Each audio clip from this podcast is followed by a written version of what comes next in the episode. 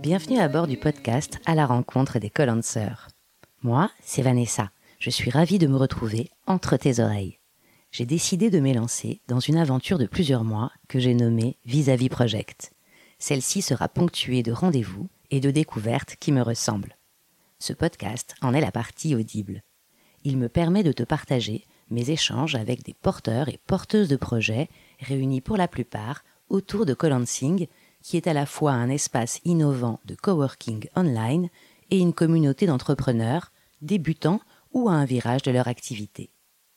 Mon intention, au-delà de concrétiser une expérience au carrefour de mes passions, est d'illuminer les trajectoires de créateurs de projets. À travers leurs joies et leurs galères, éclairer la réalité de l'entrepreneur ordinaire et la façon dont on peut nourrir ce précieux trésor qu'est l'expérience. Loin de l'idée de faire adopter à tout un chacun un statut indépendant. Non, plutôt celle de contribuer à donner envie de se réaliser dans les choses qui nous font vibrer, aussi différentes soient-elles. C'est également l'occasion de rassasier une curiosité, car au-delà de ces parcours individuels se dessinera le visage plus large des recompositions à l'œuvre, aujourd'hui, au sein de notre société. Et surtout, à travers ce focus sur des expériences singulières, rendre hommage à la vie, tu sais, cette malicieuse qui nous offre tant de chemins inattendus.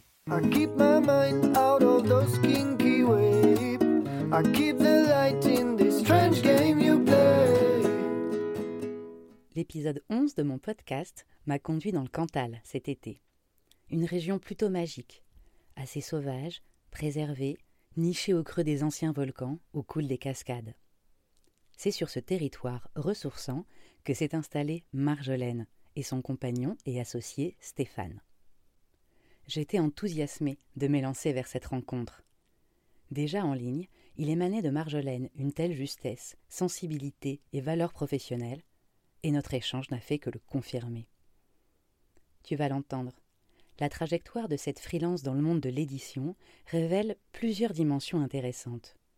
Une quête, des métamorphoses, quelques virages judicieusement négociés, et l'importance des liens construits avec les autres amène Marjolaine à développer son activité au-delà de son statut de micro-entrepreneur créé il y a onze ans.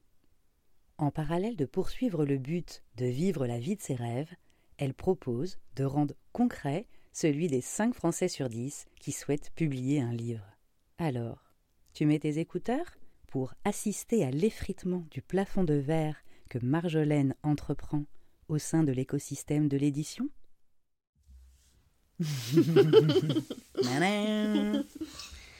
Bon, c'est parti.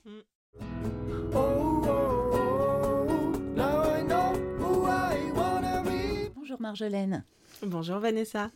Merci beaucoup de m'accueillir chez toi dans le Cantal. Bah avec plaisir, je suis ravie de ta présence ici. Si je veux te présenter euh, assez rapidement, je dirais une femme d'une trentaine d'années, maman de deux enfants, dont le cœur de métier est l'accompagnement à l'écriture, mmh. qui euh, particulièrement peut-être depuis 3-4 ans a changé de vie, fait des choix euh, bah, de quitter un certain confort aussi, peut-être, et de, se lancer dans d'autres aventures euh, nouvelles. C'est ça. Et qui aujourd'hui se situe ben, en virage de son activité et tu vas nous raconter pourquoi et, comment. C'est exactement ça, oui. Donc ce tournant que je construis, euh, que je construis depuis trois ans mhm. et puis euh, qui apporte énormément de choses tant sur le plan euh, professionnel que personnel. Donc je suis en plein dedans, oui. Est-ce que tu vas pouvoir nous faire ta propre présentation en trois anecdotes qui reprendraient le temps de l'enfance, le temps de l'adolescence et euh, le temps de étudiant ou jeune adulte? Oui, alors la première anecdote de l'enfance, euh, ça va être très très simple, c'est que je n'ai pas d'anecdote. Parce que j'ai fait un, blackout complet euh, sur mes, mes souvenirs d'enfance. Mhm. Donc je pense que c'est une anecdote très révélatrice en soi. Est-ce qu'on peut néanmoins situer ton enfance peut-être géographiquement? Oui, j'ai passé toute mon enfance en Normandie, dans mhm. l'Eure, pas loin de Giverny, là où il y a la mhm. maison de Claude Monet. Et puis à l'âge de 12 ans, mes parents ont déménagé en Corse. Voilà, donc ça a été un changement euh, très très radical qui m'a beaucoup marqué. Puis c'était pas un cheminement des plus plaisants, quoi. Mhm. J'ai écrit deux romans à mon adolescence, euh, enfin durant mon adolescence qui resteront au placard. Cela, j'ai été très heureuse de les écrire, mais c'était des romans sur euh, mes amourettes, euh, mes amourettes et mes passions d'adolescence, mhm. euh, dont un roman sur Jean-Jacques Goldman, dont j'étais profondément amoureuse à l'époque.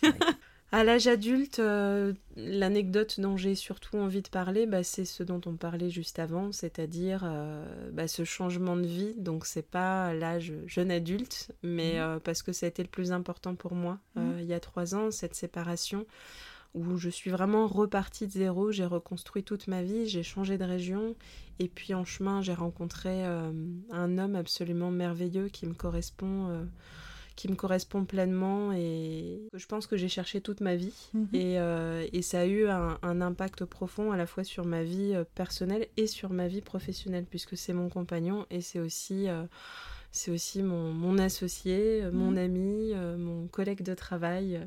voilà. Mhm. Un compagnon global. C'est un compagnon total. Chouette peut-être voilà juste pour préciser euh, tes études s'il y en a si a eu. Bah, j'ai fait euh, j'ai passé un bac littéraire et puis après je suis allée en classe préparatoire euh, lettres modernes parce que parce que j'avais des bonnes notes au lycée et qu'on m'a dit bon bah du coup tu vas aller en classe préparatoire. Donc j'y suis allée sans savoir ce que j'étais censée préparer et ça ne m'intéressait pas Ensuite, euh, euh, j'ai poursuivi en, en, licence, licence de lettres modernes. J'ai fait un semestre et puis en fait j'ai abandonné à ce moment-là parce que c'était une période de ma vie euh, dans la continuité de mon enfance euh, assez difficile, euh, bah, du coup, j'ai tout abandonné, mm. où je n'arrivais plus à rien faire. Mm. Donc, je me suis cherchée pendant de nombreuses années. J'ai essayé euh, différentes choses. J'ai suivi une formation pour être webmaster. J'ai voulu commencer une licence d'allemand pour être traductrice. Mm. Et à chaque fois, j'arrêtais en cours de route parce que je me sentais pas bien. Et puis finalement, je voulais me prouver que j'étais capable de travailler. Donc euh, j'ai euh, fait, euh, j'ai épluché les petites annonces. Et puis le premier travail que j'ai trouvé, ça a été femme de ménage. Ensuite, j'ai passé deux ans en entreprise dans une boîte de reprographie, donc reproduction de, de grands plans, de plans d'architectes pour des dossiers d'appel d'offres. Mmh. Donc ça a été une expérience qui m'a hum, beaucoup apporté. D'abord parce que je me suis découvert des compétences que je ne me connaissais pas, à mmh. savoir tout ce qui était le, la, la, relation, la relation client, le le, contact, euh, le contact humain. Et euh, j'ai beaucoup aimé ça. Et puis ça m'a surtout apporté beaucoup parce que j'ai compris que euh, du coup je ne voulais plus jamais travailler en entreprise mhm.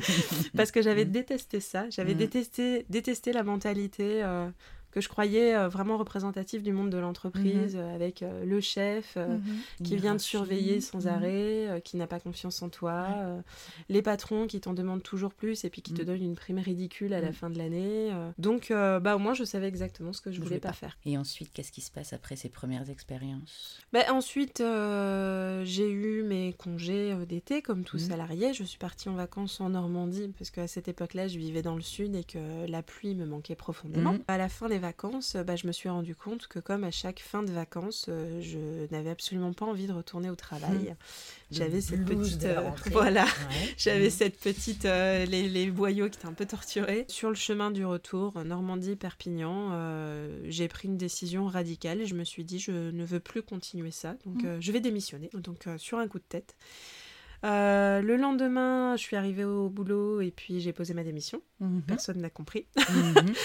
Le surlendemain, euh, je me suis dit, je vais reprendre ma voie, euh, ma voie préférée, celle que mhm. j'avais entamée il y a quelques années, donc euh, la littérature. Donc je me suis réinscrite à la fac pour bah, terminer ma licence de lettres modernes. Il me manquait mhm. un semestre. Le lendemain, mhm. je me suis dit, bon, c'est bien gentil de reprendre ces études, mais qu'est-ce que je vais faire de ces études littéraires Donc j'ai commencé par la base aussi. Hein. Je suis allée sur le site internet de l'ONICEP et j'ai regardé les fiches métiers dans l'ordre alphabétique.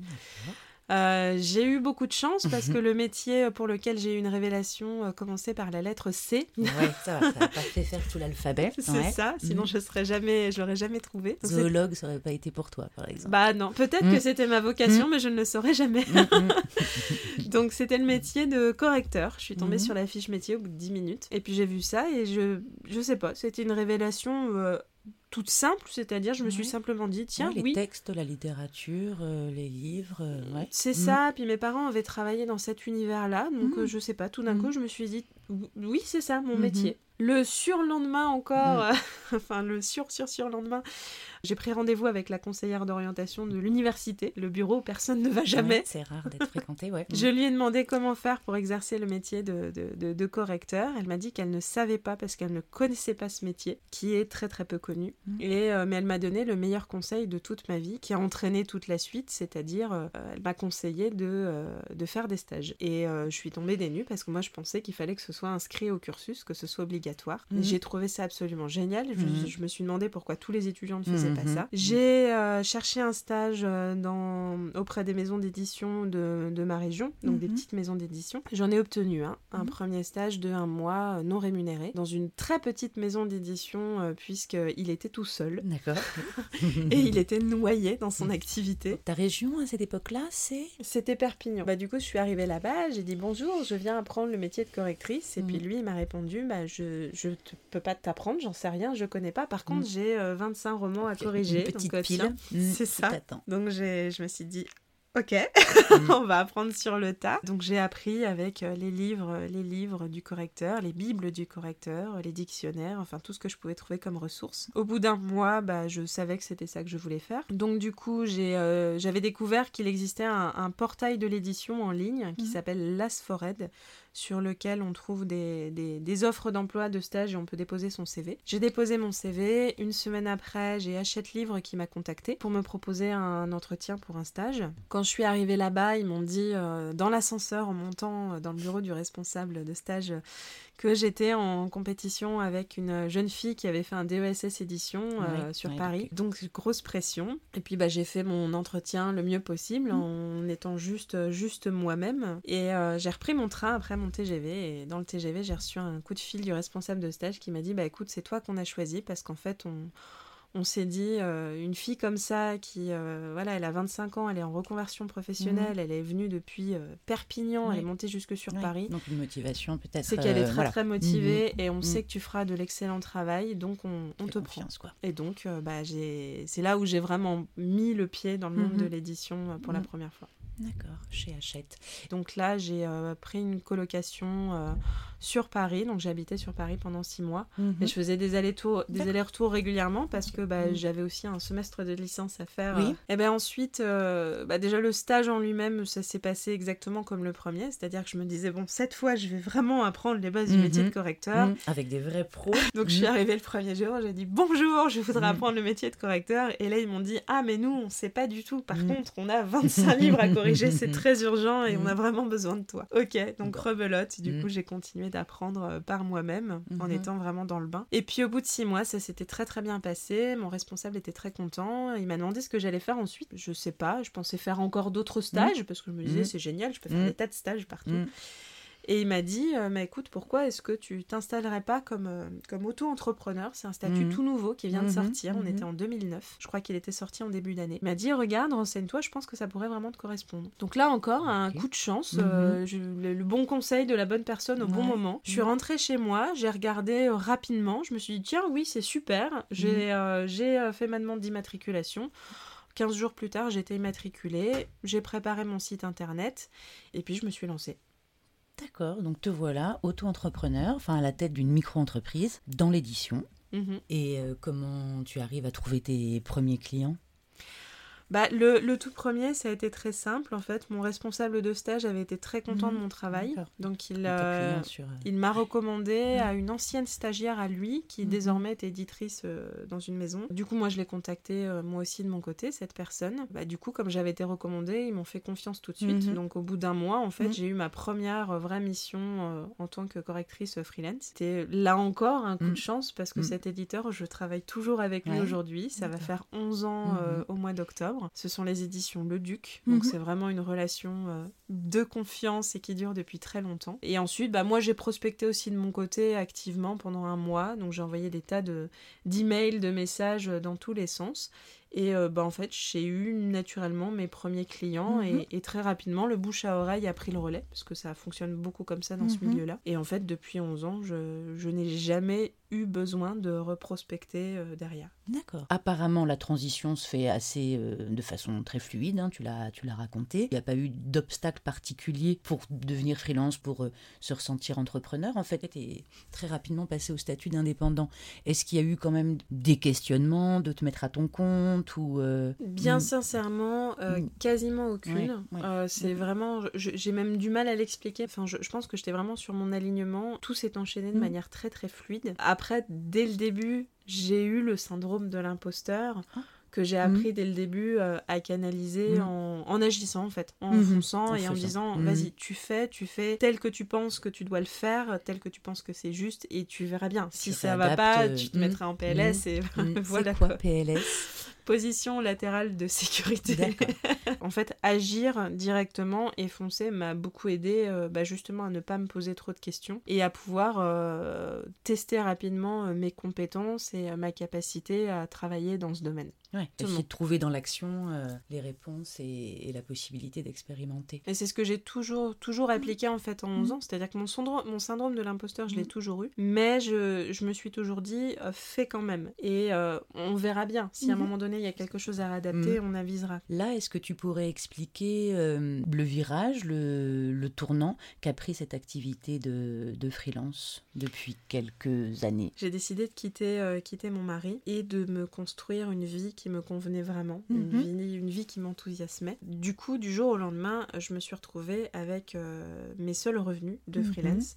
Alors qu'avant, j'étais avec quelqu'un qui était salarié en CDI. Mhm. Et là, tout d'un coup, bah, non seulement euh, je n'avais plus que mes revenus, Mhm. mais en plus, bah, c'était des revenus euh, qui étaient euh, nécessairement instables en Mhm. tant que freelance. Et en plus, je l'ai quitté en lui laissant tout. Mhm. Donc, je suis partie vraiment avec quelques affaires et des comptes en banque qui n'étaient pas forcément au bout fixe. Florissant, ouais. Et en plus, je n'avais déjà à l'époque plus aucune famille, plus aucun soutien, donc personne pour m'assurer euh, Mm. une aide ou un filet de Mm. sécurité en cas de Mm. besoin. Je me suis mise à cette époque-là à travailler euh, vraiment comme une folle, à travailler énormément pour avoir euh, non seulement les moyens de, de vivre, mais aussi de vivre la vie que j'étais en train de me créer.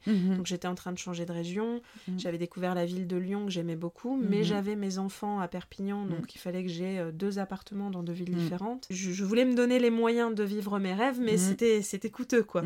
Donc ça a commencé là en fait, c'est-à-dire que très rapidement je me suis rendu compte des limites en fait de mon métier. Il y a un plafond de budget Mm. au-delà duquel je pouvais pas aller et Mhm. les éditeurs n'étaient pas prêts à aller. Mhm.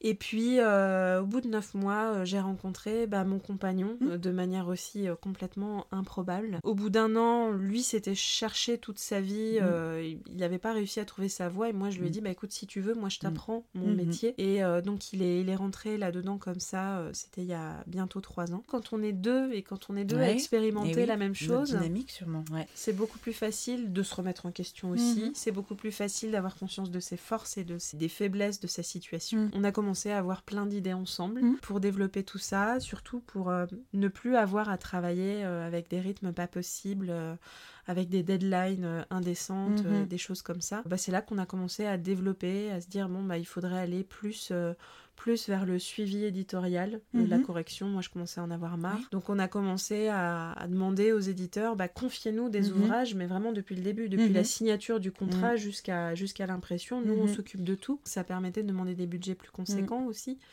Et puis c'était c'était plus intéressant. À force de faire du suivi d'auteur, euh, naturellement on- le réseau a, a augmenté. On a commencé à, à trouver des projets qui étaient Mhm. intéressants. Donc on s'est dit bah on va les proposer aux éditeurs, même si on l'avait jamais fait. Donc on l'a fait. euh, Enfin moi je l'ai fait à ma manière. Et euh, bah du coup c'était la bonne manière. Donc j'ai réussi à placer des projets chez les éditeurs. Donc ça a renforcé les relations et puis euh, quand j'accompagnais les auteurs euh, moi j'étais très j'avais vraiment à cœur de de faire en sorte qu'ils se sentent bien pour Mhm. qu'ils soient capables de décrire quelque Mhm. chose de bien puis je les accompagnais vraiment dans leur globalité et euh, je me suis rendu compte petit à petit que ça Mhm. glissait doucement vers Mhm. euh, vraiment l'accompagnement, le coaching. Mhm. Il y a l'année dernière, on s'est dit, mais quoi est-ce qu'on n'irait pas vers cette activité-là, c'est-à-dire plus de, plus de suivi éditoriaux, de mm. deadlines qui sont euh, impossibles à tenir, d'imprévus dans tous les sens. Mm. Pourquoi on n'ouvrirait pas notre activité en mm. fait à tous ceux qui le souhaitent, aux particuliers, mm-hmm.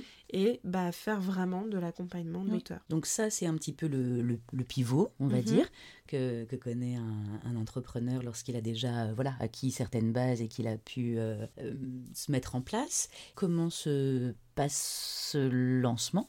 Du coup de cette euh, nouvelle euh, activité On a commencé à mm. travailler là-dessus euh, au mois de décembre. moi j'ai commencé à communiquer là-dessus, mm. à me créer un, réseau sur LinkedIn notamment. Mm. Donc pendant six mois, moi j'ai beaucoup beaucoup travaillé sur la communication. Donc j'ai publié beaucoup de posts, des articles, euh, on a créé une newsletter, mhm. donc euh, qu'on envoyait au début euh, toutes les semaines, mhm. avec bah, des, contenus qu'on essayait de rendre extrêmement qualitatifs. L'idée était vraiment de, dire aux gens, voilà, pour l'instant, on n'a encore rien à vous proposer, c'est en mhm. préparation, mais voilà ce qu'on peut vous apporter mhm. comme valeur. Mhm. Euh, on a eu, en six mois, on a eu 780 euh, abonnés à la newsletter. C'est joli. Oui, mhm. c'est bien. Et puis surtout des personnes enfin, vraiment qui, euh, qui me faisaient confiance, qui appréciaient les contenus, qui restaient fidèles, avec des, des, très bons taux d'ouverture.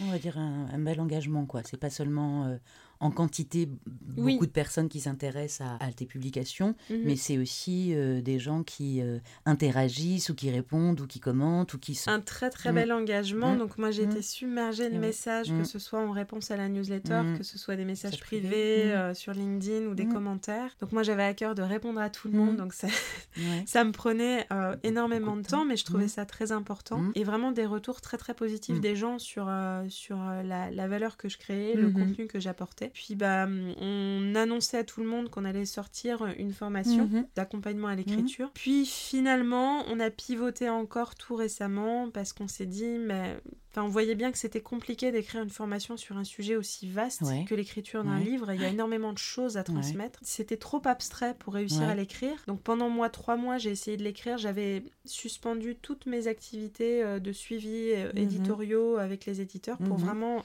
ça y est, me lancer dans ce projet. Pendant trois mois, j'ai écrit plein de choses pour la formation, mais mm. rien ne me semblait viable. Donc je me, je me, sentais vraiment bloquée et, mm. euh, je, commençais même à me remettre un petit peu en question, à me dire mais pourquoi est-ce que j'y mm. arrive pas? C'est pas mm. compliqué. Et finalement, encore une fois, un petit peu sur un coup de tête, je me suis dit mm. bon là c'est pas possible. Euh, il, faut qu'on il faut qu'on voit si ce qu'on propose, euh, si ça si ça plaît aux gens, s'ils en ont réellement besoin.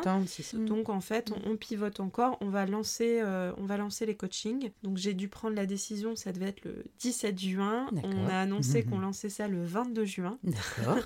Donc on a eu cinq jours pour préparer euh, tout ça de zéro, presque de zéro en tout cas mhm. pour tout ce qui est euh, parcours d'inscription, expérience client, etc. Mhm. Voilà. Puis euh, bah, le 22 juin, on a, on a ouvert tout ça. Et en fait, ça a été une semaine complètement dingue mhm. parce que bah, les inscriptions sont arrivées les unes après les autres et, et, en fait, ça a été, ça a été un vrai succès. quoi. Il y a eu un vrai engouement autour de ce lancement. C'est-à-dire que par rapport à cette base de, tu nous parlais de presque 800 abonnés, dans cette base-là C'est dans cette base-là que tu as été chercher, j'imagine, euh, euh, les clients pour cet accompagnement. Alors, ça a été dans cette base-là en priorité. Combien euh, tu as eu de, clients pour, les, pour la première vague? Sachant qu'on a fait un pré-lancement avec une quarantaine de personnes qui avaient pris le temps en fait de répondre à un, questionnaire qu'on avait envoyé au mois de mars et on a eu une vingtaine, une vingtaine de réservations. Dans tout ce, ce parcours de, de, lancement et dans tout ce qu'il a fallu euh, mettre en place Est-ce qu'il y a eu des obstacles? Est-ce que tu t'es appuyé sur des ressources particulières? Alors très clairement, euh, le succès de ce lancement tient aux six mois euh, de communication qui, qui, viennent de se dérouler. Mhm. C'est-à-dire que tous les clients que j'ai déjà eus là tous, mhm. au moins une première fois en accompagnement, en, mhm. en visio, en échange, m'ont tous dit que euh, s'ils avaient euh, pris euh, sans réfléchir les yeux fermés l'accompagnement, c'est parce Mhm. que ça faisait plusieurs mois qu'ils suivaient mes newsletters et mes publications, Mhm. que pour eux, ils Mhm. y avaient vu une, une cohérence constante, un alignement des valeurs qui leur plaisaient. Ce que je dégageais aussi, je sais que ça, ils me l'ont dit, ça a énormément joué en fait dans leur, dans leur décision de, de, de prendre cet accompagnement. Je, je pense que si j'avais pas fait tout ça, je, je pense pas qu'il y aurait eu un tel engouement Bien au moment sûr. du lancement. Ouais, ouais, bien sûr. c'est- Ça très clairement. Ah ouais, ça c'est parce qu'il y a eu avant six mois où tu t'es euh, dédié, on va dire, à communiquer Mm. avec, euh, bah, avec ton audience, avec des personnes qui pouvaient être intéressées par, euh, par ce que tu faisais. Une des, des clés du succès peut-être, c'est aussi de se présenter un peu avec une authenticité finalement de Mhm. qui tu es, comment tu es, comment tu imagines euh, l'écriture, l'accompagnement, qu'est-ce que ça représente pour toi. Mhm. Et euh, ce sont des choses aussi qui ont dû faire, euh, bah, voilà, faire écho avec un, un certain nombre de personnes, en tout cas, qui, au-delà de- d'avoir peut-être besoin d'un accompagnement, étaient tout à fait en, en- en accord avec ce qui émanait de toi. Et ça faisait pas non plus proposition voilà, hyper marketée, comme on peut avoir peut-être l'habitude de, de voir ou de croiser sur, euh, sur les réseaux ou dans les propositions euh, d'offres de services. Quoi. Bah, Mm. en, en vérité, le, ma- le, le Mm. marketing n'était Mm. pas si travaillé que ça, tout simplement parce que c'est pas du tout mon cœur de métier, donc j'ai tout découvert sur le tas. Et surtout, je, je m'occupais de tellement de choses en même temps que, bon, quand, quand je préparais une newsletter ou un post, je passais beaucoup de temps à les préparer, mais euh, ça ne faisait pas partie d'une stratégie éditoriale euh, sur le long terme. Je, je pense que c'est bien hein, de mettre en place ces stratégies, mais nous, on avait, on n'avait pas le temps de s'occuper Mm. de beaucoup de monde. En fait, c'était surtout très travaillé dans le contenu. Je me suis longtemps demandé, bon, là, la valeur que j'apporte, Mm. je sais que les gens, bah, c'est super, en plus Mm. c'est gratuit. Concrètement, est-ce qu'ils auront encore besoin de Mhm, mes accompagnements chose après ça. derrière Mhm. mais en même temps, j'étais pas alignée avec l'idée de, de donner quelques miettes pour, euh, pour provoquer le besoin. Et puis ensuite, euh, ah bah vous voulez en savoir plus, euh, Mhm. du coup, faut payer. Même si c'est le principe, Mhm, enfin à un moment donné, mhm, on a de la mhm, valeur. aussi, au final, c'est un peu, On la vend, il n'y a rien de mal à ça. euh. Et de toute façon, les gens, on ne leur met pas un revolver sur la tempe. Mais j'avais du mal avec ça et euh, je me demandais toujours où était la limite. Qu'est-ce que je peux donner comme valeur? À quel moment je m'arrête? À un moment donné, il faut aussi que je vive de mon activité. Entre le gratuit et le payant, quoi. C'est ça. Et finalement, j'ai quand même quasiment complètement répondu à cette question, en tout cas pour moi, c'est-à-dire, je pense que donner de la valeur reste essentiel. Et Mhm. même donner beaucoup de valeur reste essentiel. Mhm. Parce que justement, tous ceux qui m'ont fait confiance et que j'accompagne actuellement ont été convaincus par cette valeur, ont été convaincus par euh, mon expertise, ont été rassurés par tout ça. Et c'est ça qui les a euh, permis de prendre, qui leur a permis de Mhm. prendre cette décision et de se Mhm. dire oui, je lui fais complètement Mhm. confiance. Ok. Donc maintenant, avec, cette, euh, avec ce, ce virage, avec ce pivot, quelles sont les problématiques qui se, qui se posent? Alors là, elles sont nombreuses. En fait, euh, un moment charnière, c'est-à-dire que depuis six mois, notre grande question, c'était, ok, on donne beaucoup de valeur, maintenant, est-ce que tout ça, ça va pouvoir se transformer? Est-ce qu'on Mhm. va pouvoir vivre de, de cette valeur Mhm. qu'on donne aux Mhm. gens? Est-ce que les gens seront prêts à payer, payer? pour cette valeur? Donc là, on a eu la réponse à notre question. On sait que oui, je sais que mes accompagnements apportent vraiment quelque chose aux gens, les rassurent, leur permettent d'avancer, de progresser dans leur projet d'écriture. Donc tout ça, ça a été validé. Euh, voilà, c'est le premier palier. Maintenant, l'idée, c'est de pérenniser ce palier-là et puis d'anticiper, d'anticiper la suite, c'est-à-dire bon. Comment on fait pour développer encore cette activité, sachant que là, le statut d'auto-entrepreneur, là, cette Mhm. année, ça va être terminé, donc c'est Mhm. ce, ce moment un petit Mhm. peu, euh, pas difficile, mais ce challenge, euh, on n'a plus forcément assez de temps, les journées ne font que 24 Ouais. heures. On souhaite monter en compétences Mhm. euh, sur, sur tout ce qu'on ne maîtrise pas actuellement, c'est-à-dire tout ce qui est communication, tout ce qui est euh, acquisition client, tout ce Mhm. qui est toutes ces choses-là. Et en même temps, bah, apporter toujours autant de valeur et même plus de valeur à Mhm. nos clients. Donc, affiner nos accompagnements, préparer notre formation en Mhm. ligne aussi. C'est toujours un. Ouais. projet qu'on n'a absolument pas abandonné. Voilà, c'est ce moment délicat où on se dit qu'est-ce qu'on fait? Est-ce qu'on euh, investit pour monter en compétence sur les domaines qui sont pas les nôtres?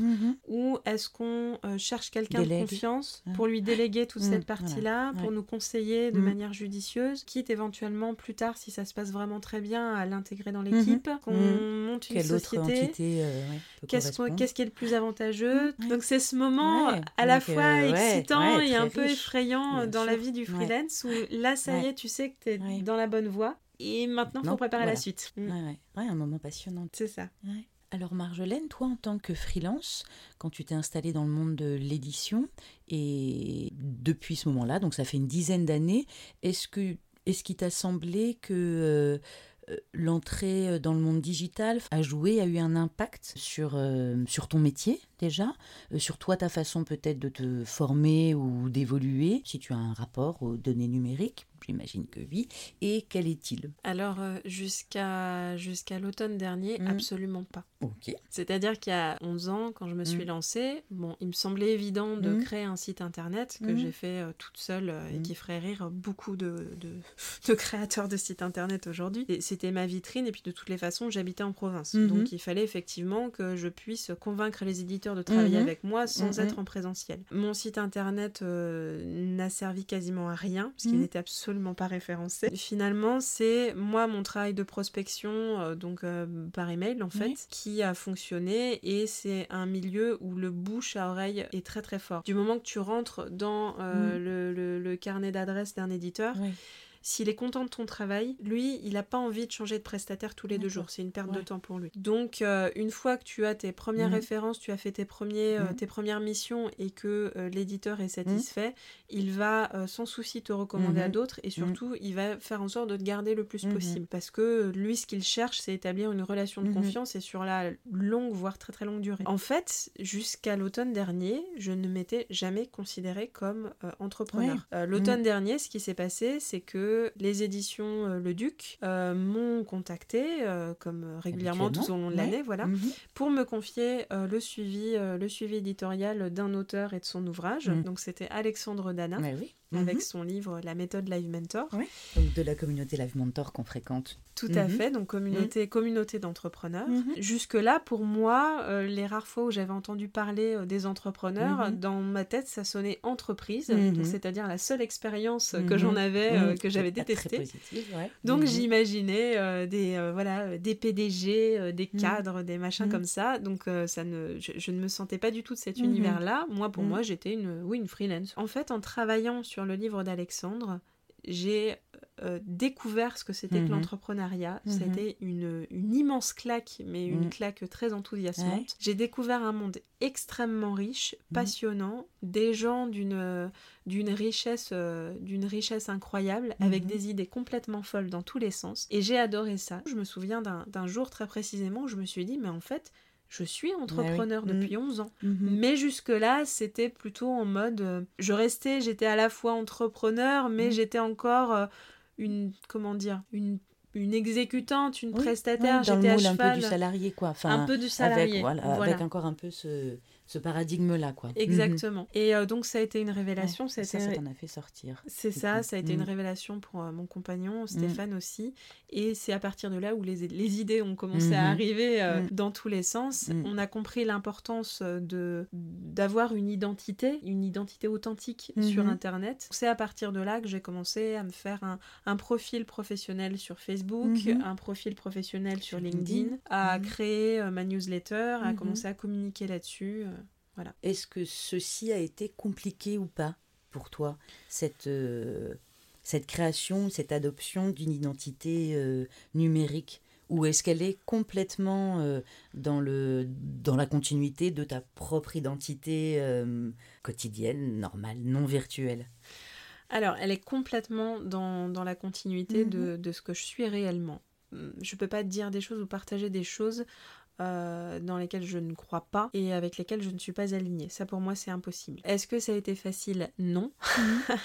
Parce que pendant 11 ans, c'était toujours des relations euh, à huis clos, c'est-à-dire Mhm. c'était toujours Mhm. moi avec l'éditeur, Mhm. moi avec tel responsable éditorial, Mhm. moi avec... euh, si à un moment donné, il y a quelque chose que je faisais qui n'allait pas, si un client n'était pas content, ça restait en vase clos. Là, tout d'un coup, on s'affiche publiquement. Donc, euh, on affirme ses opinions, on Mhm. affirme sa vision, son Mhm. alignement. Il y a des Mhm. gens qui seront pas d'accord avec ça. S'il y a des gens qui sont pas satisfaits, peut-être qu'à un moment donné, ils vont l'exprimer publiquement. Accepter ce risque-là, moi, j'ai trouvé ça très difficile. Mais comme toujours, malgré la peur, moi, ma seule solution, c'est d'avancer, d'être dans Mhm. l'action et de Mhm. faire, et, Et et de on voir. verra à ce moment-là. Mhm. Après, ce que j'ai trouvé difficile aussi, c'est que hum, pour le coup, euh, là, c'était pas du tout dans mes compétences, c'était pas Mhm. mon cœur de métier, donc j'ai Mhm. dû apprendre beaucoup de choses. N'ayant pas beaucoup de temps à disposition, puisque j'avais ce projet-là, et puis je continuais aussi mes, mes travaux avec Mhm. les éditeurs en parallèle, bah, j'apprenais tout sur le tas dans l'urgence en Mhm. essayant de cibler à chaque fois la meilleure solution.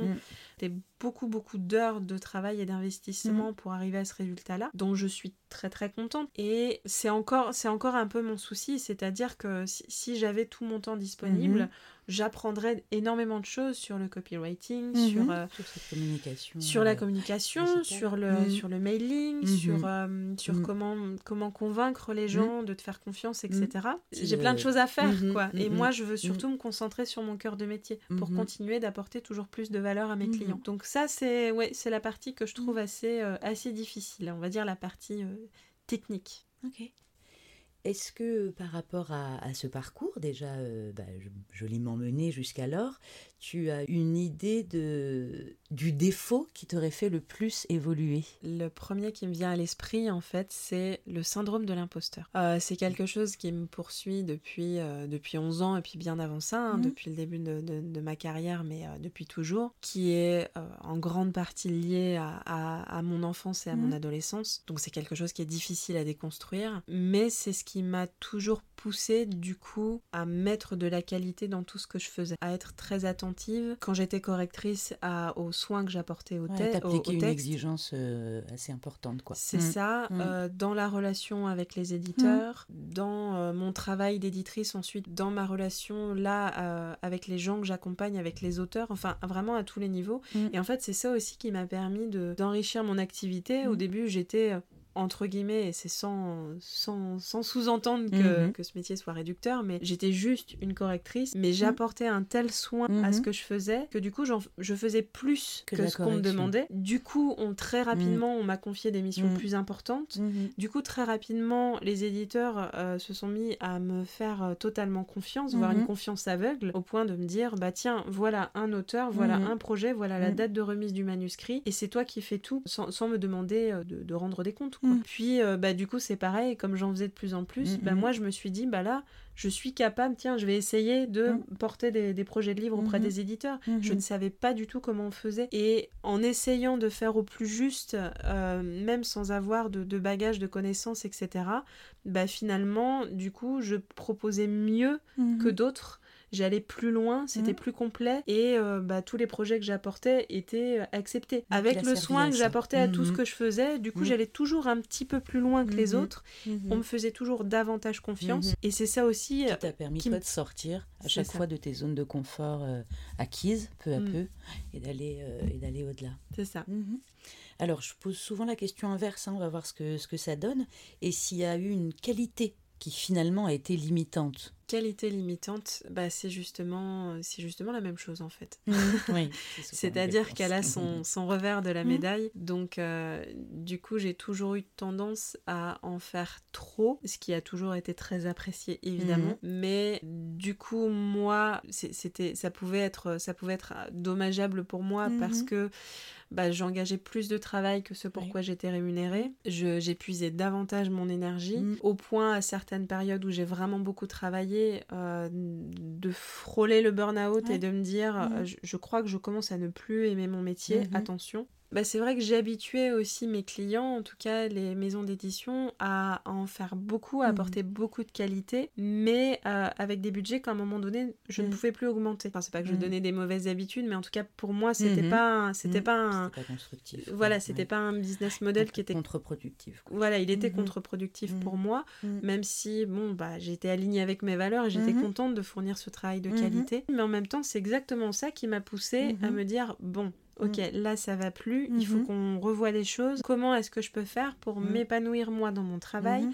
apporter de la valeur, ne pas m'épuiser. Mhm. euh, diversifier mon que activité pour pas risquer de, de, de, de me lasser de cette activité et, et gommer en fait les aspects qui sont encore négatifs pour moi aujourd'hui. Est-ce que tu as un petit, euh, un petit surnom ou un mot doux que tu donnerais à ton activité? Alors, j'en ai une, mais je Mm. l'utilise très très peu parce que Mm. ce mot est tellement peu connu que Mhm. ça ne parle pas aux gens. Mais il y a un mot que j'aime beaucoup, Mm. c'est le, le, le terme de doula. Voilà, c'est la couche. C'est c'est un petit peu comme la sage-femme, mais sauf que la doula va faire un accompagnement beaucoup plus global de, la, de la femme enceinte. Ouais. Mhm. euh, de la femme qui accouche. En plus j'aime beaucoup la sonorité de ce mot Mhm. et je me vois vraiment comme ça, c'est-à-dire que oui, j'accompagne euh, les auteurs dans l'écriture de leurs textes, mais c'est beaucoup plus global que ça. C'est Mm. aussi dans la conception, c'est Mm. aussi dans la, la vision. Qu'est-ce qu'ils veulent apporter à leurs lecteurs? Quelle transformation ils Bien veulent sûr. permettre Oui, que ce soit en fiction ou non fiction. Et surtout, moi, je m'occupe aussi de l'auteur. C'est-à-dire que pour moi, on ne peut pas écrire un bon livre Mhm. si on est euh, sous une contrainte subie, si on n'est pas parfaitement aligné avec son Mhm. sujet ou son histoire, euh, si on n'a pas une vision claire, si on n'a pas la profonde envie de transmettre quelque chose. Et donc, moi, je, je- je les aide à faire ce travail-là Mhm. avant. Écrire un livre, c'est un accouchement. Et ce que je souhaite et ce que je m'efforce de faire pour les auteurs que j'accompagne, c'est un accouchement sans douleur. Ouais, magnifique. Ah ouais, avec à la fois des dimensions techniques, des dimensions psychologiques, des dimensions. euh, Ouais, c'est intéressant. Pour toi, les pistes pour la suite, les, bah, les, les désirs de d'évolution, de, de grandir ou jusqu'où? Alors jusqu'où, euh, on sait pas, on s'est Mhm. pas mis de, de plafond de verre. C'est euh, ça, ça grandira jusqu'où jusqu'où ça doit et ça peut grandir, euh, Mhm. surtout jusque jusqu'où nos envies nous porteront. Euh, on essaye surtout tous les deux de beaucoup s'écouter Mhm. et d'être attentifs parce que ce qu'on veut c'est exercer notre métier avec plaisir et conserver ce plaisir intact. Donc ça c'est très important. Là dans les dans les objectifs, bah déjà continuer de, de, de trouver des personnes qui nous font confiance pour les accompagner dans l'accouchement de, le- de leurs textes. Continuer de porter des projets aussi auprès des éditeurs parce que ça on aime beaucoup. Euh, voilà le moment où euh, j'annonce à un auteur que euh, son projet a été accepté par un éditeur et euh, qu'il va signer un contrat d'édition, celui-là il est absolument Mhm. magique. Je l'adore. Les projets c'est euh, la formation en ligne parce qu'on n'a pas du tout abandonné euh, Mhm. cette idée. C'est juste qu'on a changé un petit peu de projet. Donc là, les Mhm. coachings nous permettent vraiment de, Ouais. de comprendre les Bien personnes, sûr. de leur apporter des réponses sur mesure et du coup de, de comprendre ce qu'on va pouvoir proposer Ouais. à tout le monde ensuite. Donc ça, c'est vraiment le, le- le projet. Et puis bah, l'idée, c'est de stabiliser tout ça, de, de voir comment encore l'enrichir, le développer, et puis, euh, et puis de passer au, au palier suivant et, et d'être simplement heureux dans notre métier en fait, Mhm. de d'avoir euh, le les revenus dont on a besoin par rapport, euh, par rapport à nous, par rapport à Mhm. nos rêves, par rapport à mes enfants aussi. Mes enfants, c'est euh, c'est ma priorité. Qu'on continue à construire euh, la vie, la vie dont nous rêvons. Mhm. Est-ce que tu as un, un mantra ou une habitude ou un, un- ou un rituel en cas, de, en cas de doute justement par rapport à ces, à ces belles pistes d'évolution que tu, euh, que tu nous as partagées? Alors, euh, moi, mon habitude, quand j'ai des difficultés et des doutes, des doutes, j'en ai tout le temps. hein. Je suis Mhm. une grande, une grande Eh oui. douteuse parce Mhm. que le correcteur doit perpétuellement douter. Mhm. Moi, j'ai besoin de parler en fait. J'ai absolument et viscéralement besoin de parler et d'échanger, poser déjà mes doutes pour les sortir de moi, les verbaliser. Et euh, c'est dans l'échange en fait que les idées viennent, au, au moins le, le réconfort, les réassurances. Donc je parle beaucoup de mes Mhm. difficultés très Mhm. facilement avec euh, soit, soit des amis, euh, beaucoup d'amis entrepreneurs, Mhm. euh, parce qu'on s'entraide aussi mutuellement comme ça. Mhm. Mais les, les, les échanges qui sont les plus importants pour moi, en premier lieu, ça va être mon compagnon Stéphane, Mhm. parce que c'est quelqu'un de qui a une grande sagesse et quand j'ai vraiment des périodes de doute où là je suis vraiment euh, Ouais, il je suis vient vraiment équilibrer, paralysée en fait. il vient équilibrer et Mhm. il a vraiment Mhm. ce pouvoir de m'apaiser par Mhm. la parole en général il va faire des monologues assez Mhm. longs très calmes moi ça me permet de voilà de, de calmer le doute de calmer Mhm. la peur et de pouvoir ensuite renclencher le processus de Mhm. réflexion et après dans un second temps on va beaucoup échanger Mhm. on va avoir plein d'idées ensemble on Mhm. est très très alignés donc on a Mhm. la, la même vision de notre Mhm. métier donc euh, ça matche très très bien à ce niveau là donc c'est vrai qu'en tant que en tant qu'indépendant Mhm. vivre avec quelqu'un 24 heures sur 24 et 7 jours sur 7 qui Mhm. partage ta vision Mhm. et qui a aussi des idées, des projets, franchement, c'est- c'est c'est magnifique. Pour moi, c'était un grand changement dans ma vie d'avoir quelqu'un euh, sur ce chemin-là. Peut-être plus étonnant, mais ce que j'aime beaucoup aussi, ce sont les échanges avec mes filles, parce que mes filles ont un papa euh, qui est salarié, Mhm. donc qui a un certain rapport au travail, un Ouais. certain rythme de vie. Pour elles, comprendre Mhm. euh, le rythme de vie professionnel de leur maman, c'est pas facile, parce que pour elles, leur maman est toujours là. Euh, Mhm, même quand elle travaille, elle est Mhm. à la maison. Il faut réussir à, à leur expliquer en douceur, sans Mhm. s'énerver, leur faire Mhm. accepter cette réalité. Donc j'utilise beaucoup de métaphores en fait pour leur Mhm. expliquer où j'en suis, surtout leur expliquer ce que je fais parce que Mhm. j'aime bien euh, les inclure en fait dans cette vie-là pour qu'elles puissent mieux la comprendre et mieux l'accepter. Et leur, mes difficultés, je leur en parle aussi. Quand j'ai passé trois mois à essayer d'écrire ma formation sans y arriver, et pour ça il a fallu que je trouve les mots. Mhm. Et j'ai pris une image euh, assez simple qui était l'image de la montagne parce que Mhm. justement on avait fait une randonnée sur le, le plus haut volcan du Cantal et ça avait été très éprouvant pour nous quatre. Et je leur ai expliqué que voilà, moi j'étais sur une montagne actuellement, j'étais en bas de la montagne et Mhm. que depuis euh, X temps, bah, j'essayais des tas de chemins pour la Mhm. monter, j'essayais avec différents matériels sur le Mhm. dos, différentes chaussures aux pieds et que pour l'instant j'arrivais pas à monter. Le sommet me paraissait bien loin. Et du coup elles comprennent, Mhm. elles acceptent et même en fait elles m'encouragent. Mhm. Et elles m'ont beaucoup Mhm. encouragée en me faisant des dessins de moi sur la montagne et en me disant vas-y maman, Ouais, on ouais. sait que tu peux arriver en haut de la montagne. Naturellement, me donnent des conseils, me donnent matière à réflexion avec leurs mots d'enfant très très sages. Ouais, les échanges, c'est vraiment mon, mon, mon besoin viscéral en tant, que, Mhm. en tant que freelance, en tant que personne qui n'a plus de famille pour parler des difficultés. Et Mhm. pour moi, c'est vraiment un soutien euh, extrêmement précieux. Donc la puissance de, de l'échange et de la communication, quoi. Oui. c'est assez, euh, assez beau, assez fort. Et ça me semble une belle manière de, de conclure notre échange. Exactement. justement. Merci beaucoup, Marjolaine. Bah, merci à toi, c'était un plaisir. I know who I wanna be. I wanna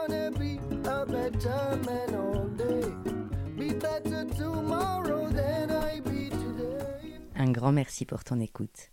J'espère que ça t'a plu, hein, et que tu en veux encore? Si c'est le cas, tu peux à ta guise t'abonner, noter et partager le podcast autour de toi. Attention, si c'est les trois, tu risques de faire naître des étoiles dans nos yeux. Hâte de lire tes retours, tes réactions, tes critiques sur le compte Instagram Vis-à-vis Project ou sur le blog de Colansing. Sur celui-ci, tu pourras lire également l'article complémentaire à cet épisode qui retrace les moments forts de ma rencontre, mais aussi les à côté qui te feront voyager. En attendant, prends soin de toi et des ondes sonores que tu mets entre tes oreilles. Hasta luego pour le prochain épisode.